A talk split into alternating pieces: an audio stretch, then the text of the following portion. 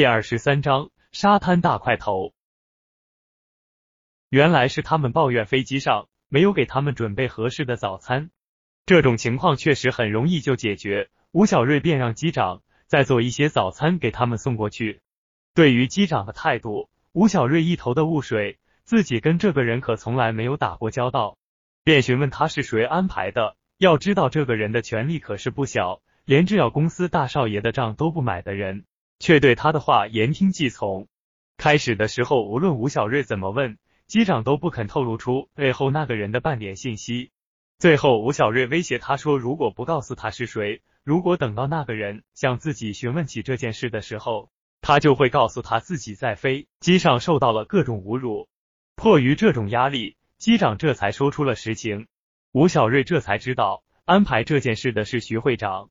吴小瑞这才反应过来。自己应该早就想到是他了，也只有他能够办得到了。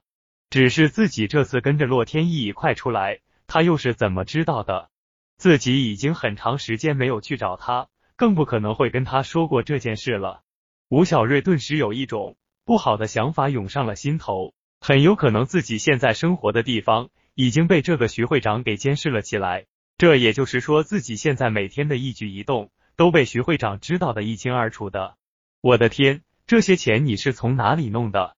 刚才上飞机的时候还没见到。坐到座位上的洛天依看到放在吴小瑞身边的钱，吃惊的说道。听到洛天依的声音，吴小瑞这才回到现实当中。现在不管他想的再多，都是徒劳的。也不看看我是谁，这些钱都是一个朋友送的。吴小瑞笑着说道，还不忘回过头看看刚才那对情侣。可以说，整个飞机上。也就只有他俩没有吃今天的早餐了。洛天依对于吴小瑞说的话，可是一点都不会相信。他怎么可能会有这么有钱的朋友？在飞机上碰到，上来就给了几万。要是他真有个这么有钱的朋友，就不可能回到他们家做赘婿了。洛天依一边吃着早餐，对这个坐在自己身边的男人更加的怀疑了。飞机顺利的降落在了海南机场，本来想着要请那个机长吃顿饭。但他还有工作要立即赶回去，只能约在下次了。其实能不能再见到都是一个问题了。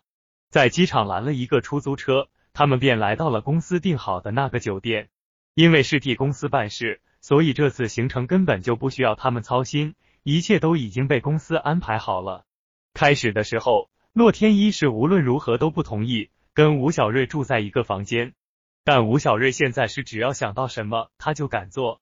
为了防止他做出了什么出格的事，洛天依只能勉强答应了。不过还是跟家里一样，洛天依睡在床上，吴小瑞这次就只能睡在沙发上了。行李一放好，吴小瑞便跑出了酒店。他的目标就是沙滩，这个地方可是大家都喜欢来的，美女更不用说了。沙滩上那更是天堂一般，找个地方一躺，便过上了后宫的生活。虽然现在对吴小瑞来说，他看到的每一个人身上都是不穿衣服的，开始的时候还行，但一看多就有些审美疲劳了。对于那些身上穿着性感泳衣的美女，现在对于吴小瑞来说却是有更大的诱惑。这些他可是不敢告诉洛天依，只是随便找了一个借口便跑出来了。因为这次出来是为了工作，所以洛天依便留在酒店准备接下来的工作。这也是吴小瑞为什么放心。把他一个人留在酒店，我靠，这个不的了，这个更好，这个太瘦了，这个腿有点粗。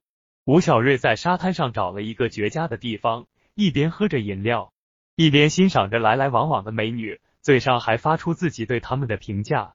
只不过这声音只有他自己能听得到，要是被他们听到的话，又不知道自己会在这里惹上多少麻烦。哎呀！要是能娶到这么漂亮的女人，那该多好啊！吴小瑞在心里感叹着，已经忘了自己现在是一个有家室的男人。我说走路就不能看着点吗？因为这个位置本来就很少有人走动，吴小瑞才会选在这个地方，在观察美女的时候才不会被别人打搅到。没想到却被别人踢了一身的沙子。小子，你是说我吗？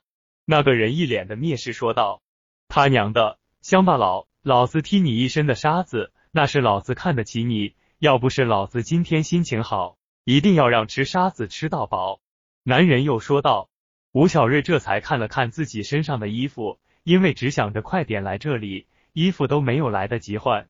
看来以后要多注意一下自己的形象了。呵，听你这意思，你对着沙子挺感兴趣的。吴小瑞站起来说道：“他娘的，还真有不怕惹事的乡巴佬。看来先让你吃点拳头，你才知道什么是多嘴的后果。”男人嘴上说着，手上的拳头便向吴小瑞挥来了。吴小瑞向后面多退了几步，便躲过了这一拳。他没想到这个人这么暴力，说打就打。但看他那一身的肌肉，自己肯定不是他的对手。真跟他打起来，自己肯定要吃大亏。慢着，你可知道我是谁？要是你把我打伤了，到时候你可就没办法向你的老板交代了。吴小瑞知道自己今天是躲不过去了，因为在他的衣服下面，他看到了一个精致的纹身。便猜测他可能就是哪一个帮派里的成员，虽然不能确定，但现在也只能是死马当活马医了，能躲过去就躲过去。没想到吴小瑞这么一说，那个人还就真的住手了。既然如此，那就跟我一块去见我们的老板，到时候你要是编的，可就是死路一条。男人收起拳头说道。吴小瑞也喘了一口气，在原地稳住了脚，就他一个人带自己去见老板。一会随便找个机会偷偷溜走不就行了？吴小瑞丝毫没有注意到，已经有三四个人向他走来。